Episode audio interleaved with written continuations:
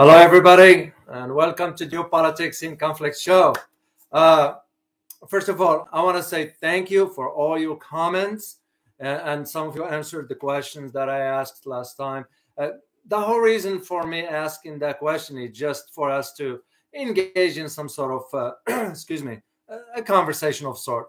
And this is why I truly respect and appreciate you all for the civil discourse that you guys displayed on the comments. So thank you so much for that. It means a lot to me, so personally, and the entire team. So first of all, for those who've been here for the first time, please make sure you subscribe, okay? And don't forget to join us on Friday for live stream. I already posted this for you guys to see what the topic is. It should be an interesting topic. Of course, we couldn't do it on this platform, and you all know why. So anyway, let's talk about the topic of the day, and I will call it the topic of the day. Here is what's interesting. What's interesting is that we don't hear much about it here in the U.S. So, well, of course, the topic has to do with the Saudi Arabia is considering accepting the Chinese yuan currency instead of the U.S. dollar. That is a major thing, and in this video here, I'm going to provide you a framework, the political implications to that, the geopolitical and the economic, and of course the financial. And we just put it in perspective here, and just for us to sort of look at it from a different perspective altogether. So, well, it is a major development, shall we say. But remember, this is a consideration, because this conversation about the use of the yuan, or the acceptance of the yuan for the sale of oil to the Saudis, in which China will pay with the yuan, has been in a conversation since 2019. Okay, so this is not new, but this is why I say the consideration. But before I delve deeper into that, there are three key points you need to keep in mind as we discuss this. Well, the first one is the U.S. nuclear Iran nuclear talks in Vienna. So, of course, U.S. involvement in accepting the deal. The Saudis are upset about, and they don't like that. So, second thing has to do with the U.S. reducing its support for Saudi Arabia in its war in Yemen. Saudis do not like that again. The third one, it has to do with the Crown Prince, MBS, He was hoping for a legal immunity here in the United States regarding the assassination of the Saudi journalist Jamal Khashoggi, and I will get into that, And there is a fourth element, and the fourth element has to do with the sanctions on Russia, and I will explain that to you as we move forward. So here's the deal. The deal is that I did the video, you guys saw it yesterday when I posted that for you. That was for a reason why I had to follow up on this. I didn't want to put the two together, rather do them separately. So for you to put things in perspective. And this is why now it is important for you to understand why the Saudis are inviting President Xi to come to Saudi Arabia, is to seal the deal, because it will be on an official setting. And we'll discuss this one as we move forward. So Saudi Arabia, as I said earlier, reportedly considering accepting the yuan, the Chinese currency, instead of the U.S. dollar for oil sales. Well, Saudis, both of them, the officials in Saudi Arabia and China, have been in talks, about pricing some of the oil from Saudi Arabia based on yuan, not the dollar or the euro for that matter, the euros for that matter. So basically, if this to move forward, that is a seismic change on the global financial system. And why is that? In case you do not know, why is this important? Because beside the U.S. dollar being the world current reserve, the world currency, okay, which was set up following the Bretton Woods after World War II. That was for a reason why the U.S. set up the system that way. This is where the sanctions comes in, because anytime the U.S., which what we are witnessing now with the sanctions on Russia, basically you cripple the country or any country economically, that is. As a matter of fact, the United States yesterday threatened China to impose sanctions on China if China decided to assist Russia to circumvent the sanctions. You know, this is what we call I call them the nuclear economic bomb. So, but that's not the point. The point is we need to understand why this development like this will be the beginning of the end for the U.S. dollar as we know it. It is a major concern for the Americans, or for the U.S. government, for that is. Because, and I'm going to, as I always say, I speak straightforward. There's no need to sugarcoat things. Except we have to be worried about now what's going on with this platform stuff, you know. So the idea of, because if this to happen and the U.S. dollar becomes weaker, you know, the U.S. could turn to become a poor country quickly. Why? It's because everything is based on a dollar. And if the dollar loses its value, we toast. It's not a laughing matter. It's very concerning. So this is where I personally, if I put my geopolitical analyst hat, I will see the first direction for this development has to do with the financial impact on the global market. Because it is a major thing. You know? And this is why both Saudi Arabia and China have been discussed this before. As I said, started back in 2019, okay? But they stepped up this year. And now with Saudi Arabia being a little bit upset about the U.S. nuclear negotiations with Iran and the lack of backing for Saudi Arabia's military operations in Yemen.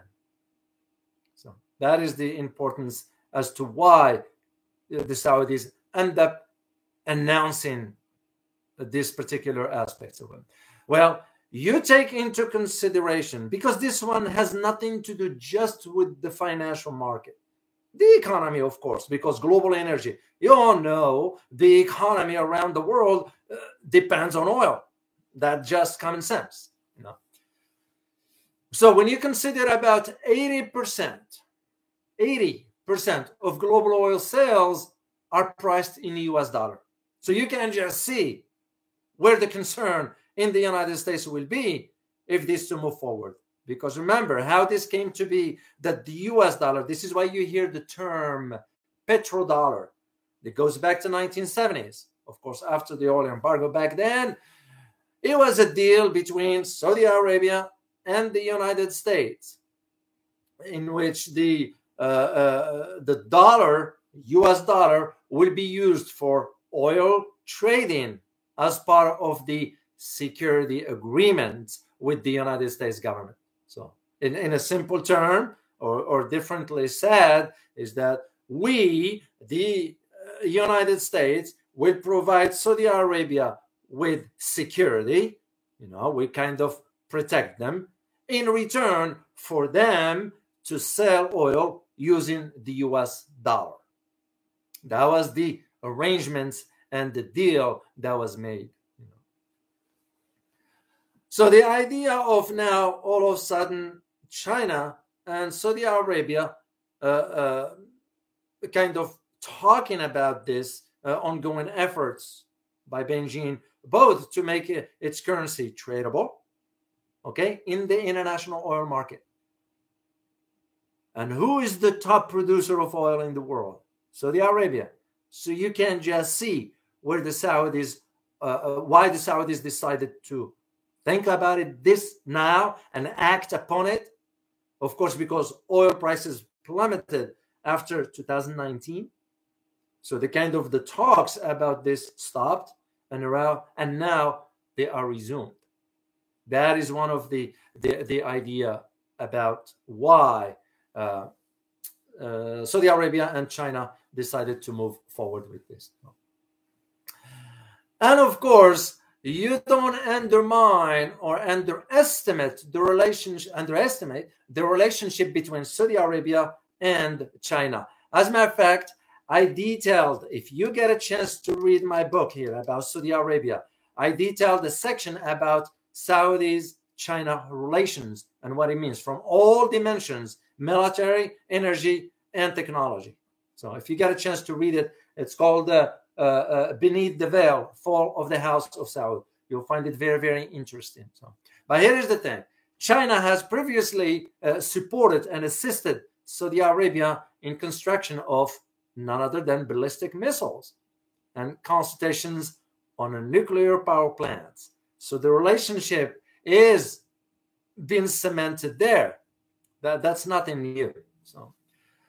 So the idea of, again, one of the elements as to maybe what prompts Saudi Arabia to go forward with these announcements and developments, because if you take into consideration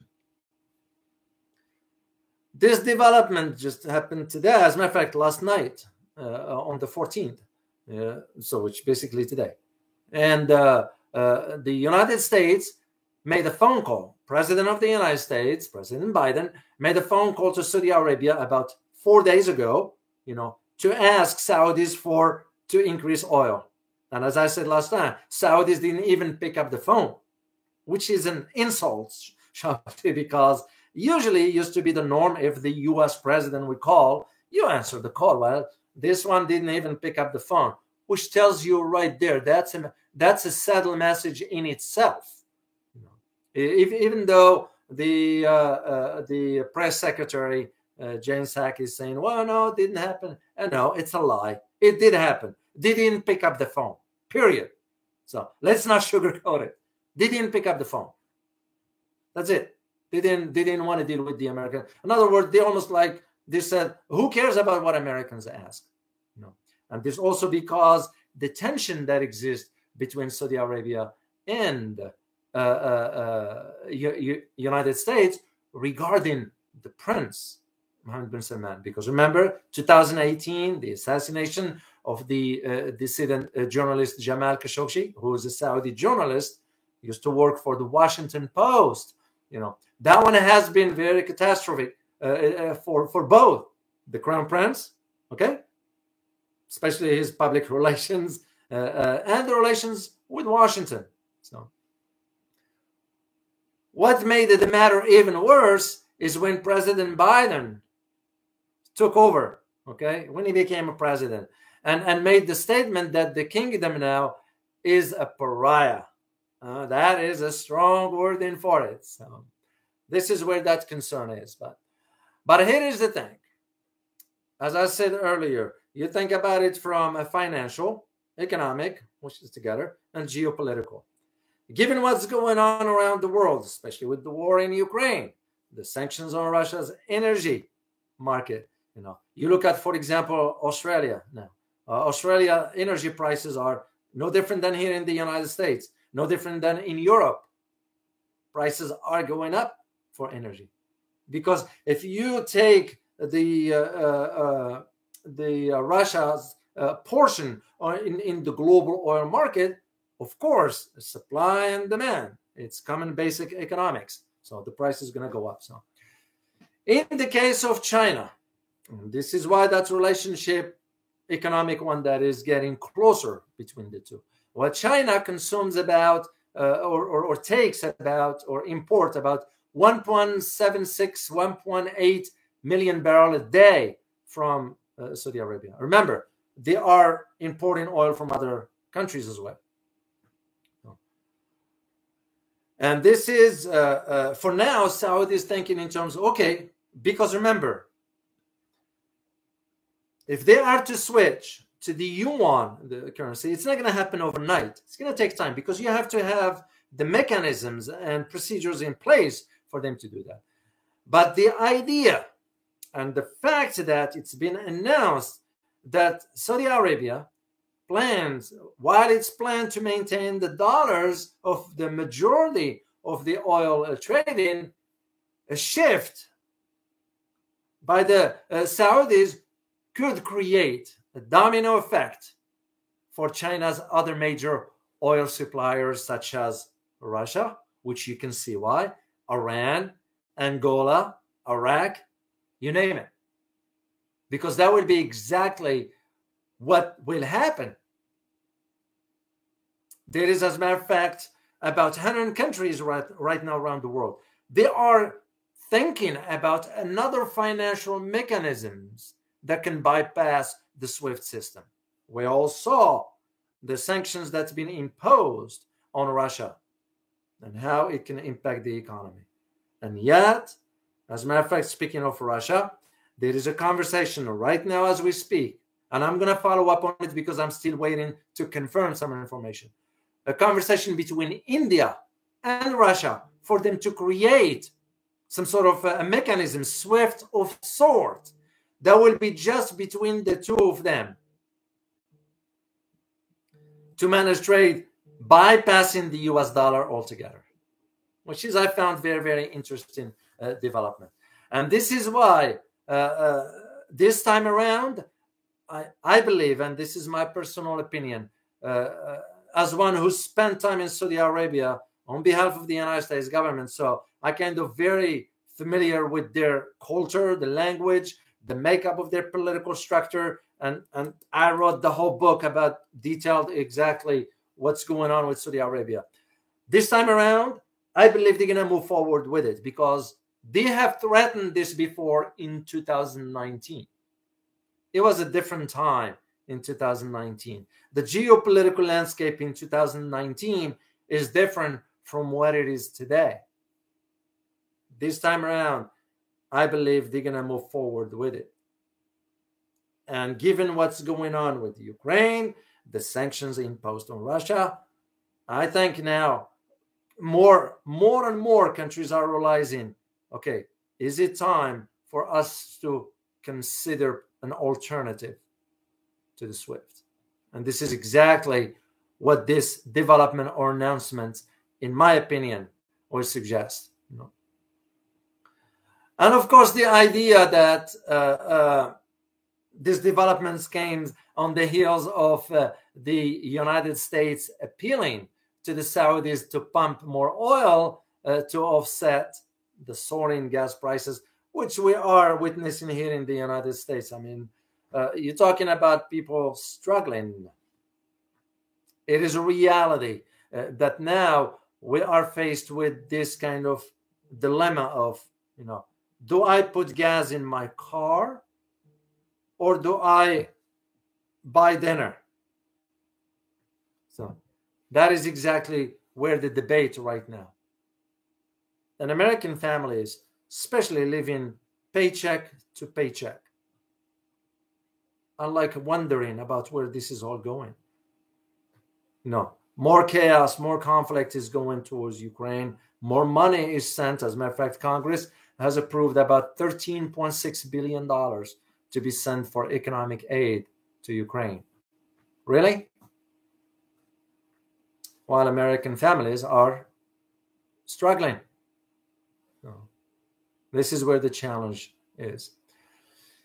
There is another element that you need to keep in mind that could be or could play a role into what prompted the Saudis to announce this and consider it moving forward. And this one has to do with the U.S. Treasury imposing a block on any assets from the Russian central bank, including here in the U.S., by the way, including the sovereign fund, the sovereign wealth fund. Now, the question becomes is, if the United States has imposed sanctions on the sovereign funds of Russia here in the United States, won't you think that the Saudis will be thinking, what if it will be us next time? Could this prompt the Saudis to start to think about, hey, we'll be willing to accept payments in a different currency than the US dollar? I do know one thing for a fact, because I witnessed it with my own eyes. I had a chance a couple of years ago, way back, to go to Wall Street, and I went to the vault. Yes, I was lucky to go to the vault, and I saw the gold in the vault and on the ground there. And what I saw was the equivalency of about $120 billion worth of gold. And that $120 billion belonged to Saudi Arabia. That was the gold over in New York at the time. So that made me think, personally, and this is my personal opinion, could be that the Saudis were thinking in terms of, what if, this is always that scenario, as I always say, guys, what if? Saudis could be thinking the same. What if the U.S. end up putting sanctions on us because we decided to do trade with China or increase our trade volume with China or Asia for that matter? And that could prompt them to start to think in terms of thinking of alternative.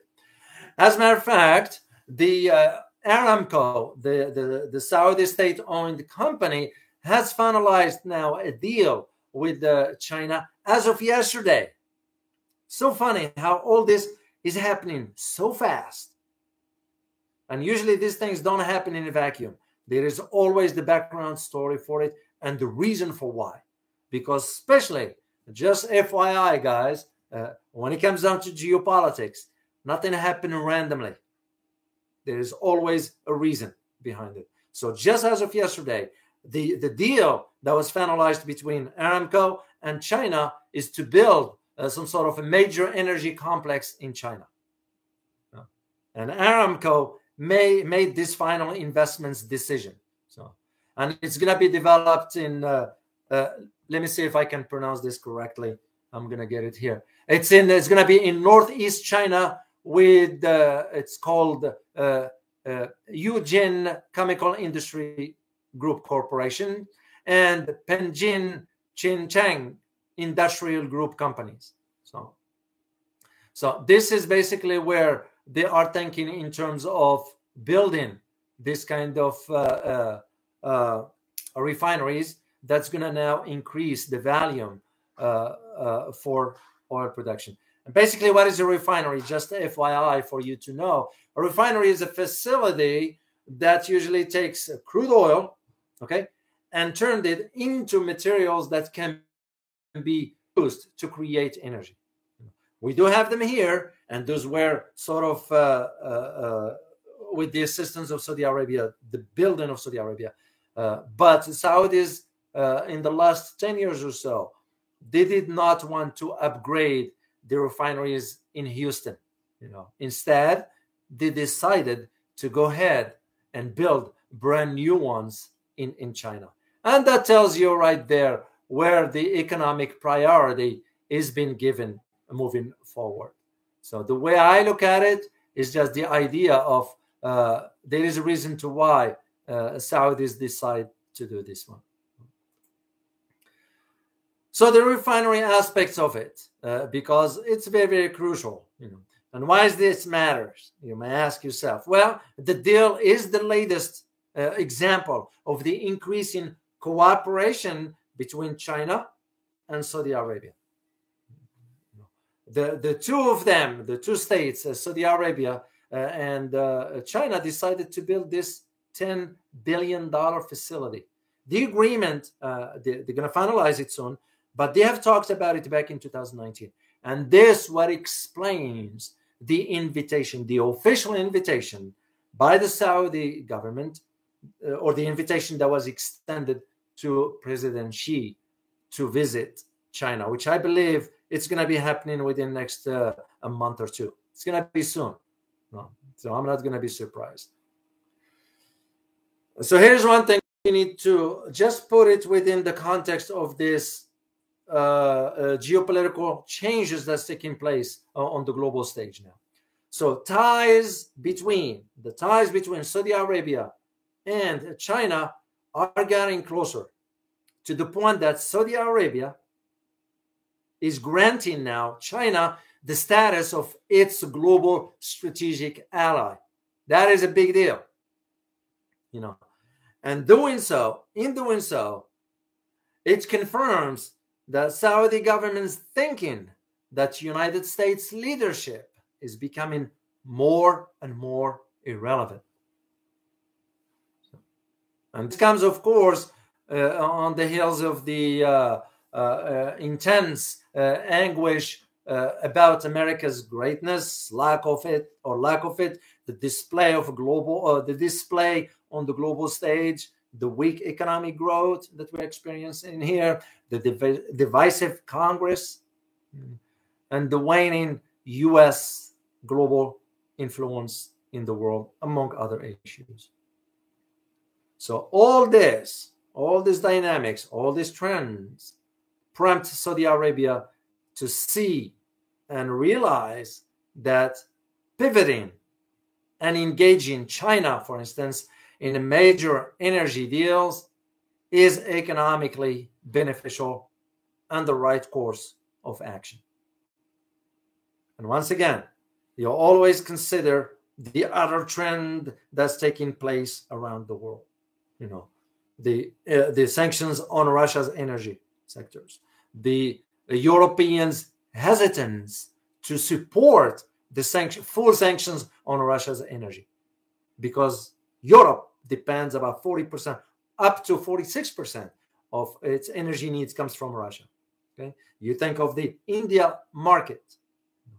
All this prompted the Saudis to think in terms of, okay, maybe the wealth has already shifted to the east. Maybe we need to move in that direction because we don't want to be left behind. That's one. And second, we're starting to see the trends as to where things are headed, especially when it comes down to an alternative to the SWIFT. That's personally what I see. And the third element to all this one here has to do with Saudis don't have any diversification in their economy, because basically, if it weren't for oil, we won't be talking about Saudi Arabia. It's a reality. So everything Saudi has, it's been imported from outside. They can't build anything inside. You know, even their security has been trusted to the Americans. So that's just the way it is. So this is where I see this trend moving forward. So personally, it's a major development. And if this to move forward, is going to now precipitate the process towards a finding alternative. Of course, there is the conversation of the CBDC, the coin-based digital currency. You know, there are about 3 countries now engaging with China in this aspect. But as I said earlier, there are about 100 countries are thinking of a mechanism by which to figure out how they're going to engage in trade while bypassing the U.S. dollar. You know, the big concern for us, and as an American, you know, I will be very concerned about what this is going to do to the U.S. dollar, because literally, it's something we don't hear much about here in our media and all that. We could become poor overnight, which is very, very problematic. A rich nation like ours, but again, this is where the failed policies are. I'm very concerned. I'm concerned for example, the elderly, you know, the people who retired, that worked for the last 40, 50 years, worked hard enough to enjoy their golden years, and all of a sudden there is nothing for them there. I am concerned about the future generation, the young individuals, then the millennials, the Generation Z, that's going to be facing some major hurdles, financially speaking. The amount of stress that's going to be put on them, the quality of life. And yet we are printing so much money, sending $13.6 billion to Ukraine. And will the Ukrainian government even get the money? Once again, don't get me wrong, guys. I'm not this heartless guy. I like to help. I like to assist whenever I can. But I can't live beyond my means. You know, it's a reality. You know, politicians spend money because it's not theirs. And this is what we intend to address on Friday. And I'm not going to hold back, because it's a different platform altogether. So I hope you can join us for that conversation, because it will be worth your time. And this is when I'm seeing those trends moving. Once again, you bypass the SWIFT, that's going to weaken the dollar big time. We could become poor overnight. And there are those who are saying, oh no, the dollar is so strong. Well, yeah, it is for now. But the amount of printing we have done, it's just beyond control, you know. the Federal Reserves is just kind of whatever. And you can't be printing money out of thin air. Somebody will have to pay for that. Is it fair for us to leave the next generations and mount them with debt? It's not right. It's not fair. And all this stems from failed policies. If we have politicians who truly care for the interest of the American people, who truly care for that elderly person that is standing in his or her kitchen, you know, holding medicine in one bottle and opening the fridge with the other. There is no dinner inside the fridge, and there is no medication in the bottle. And what the elderly needs to do, he or she only have one option, either to buy dinner or to buy medication. He or she cannot do both. You know, as an American, we shouldn't be in this position. But also, we can't be just squandering our wealth, all of whatever. And third element is, we have enough energy here. Why aren't we using ours? You know, of course, we've heard about this renewable energy and so forth, but this is not going to happen overnight. Okay? So here is my question to you before I leave you with it, because I always like to read your answers, guys. Here's the question. With 53% increase in global energy consumption by 2030, which is only 7 years from now. With 53% increase in global energy consumption by 2030, and 70% of coming growth in demand will be from developing countries. Will nuclear power be the alternative to replace oil? I repeat the question for you guys quickly here. With 53% increase in global energy consumption by 2030, and 70% of the coming growth in demand of energy will be from developing countries, will nuclear power be the alternative that will replace oil? I want to say thank you to all for your support. I want to say thank you to all for your civil discourse. I read your comments, guys. I truly appreciate you and respect you for that, because that's what the civil discourse is all about. You know, no need for these name callings, no need for that nonsense stuff. Let's be civil. And I admire our viewers. I admire you for this, guys. So please keep it up as well. And I can't say thank you enough for your support on behalf of the entire Geopolitics in Conflict team. Once again, stay, as always, guys, stay informed. Till next time. See you guys.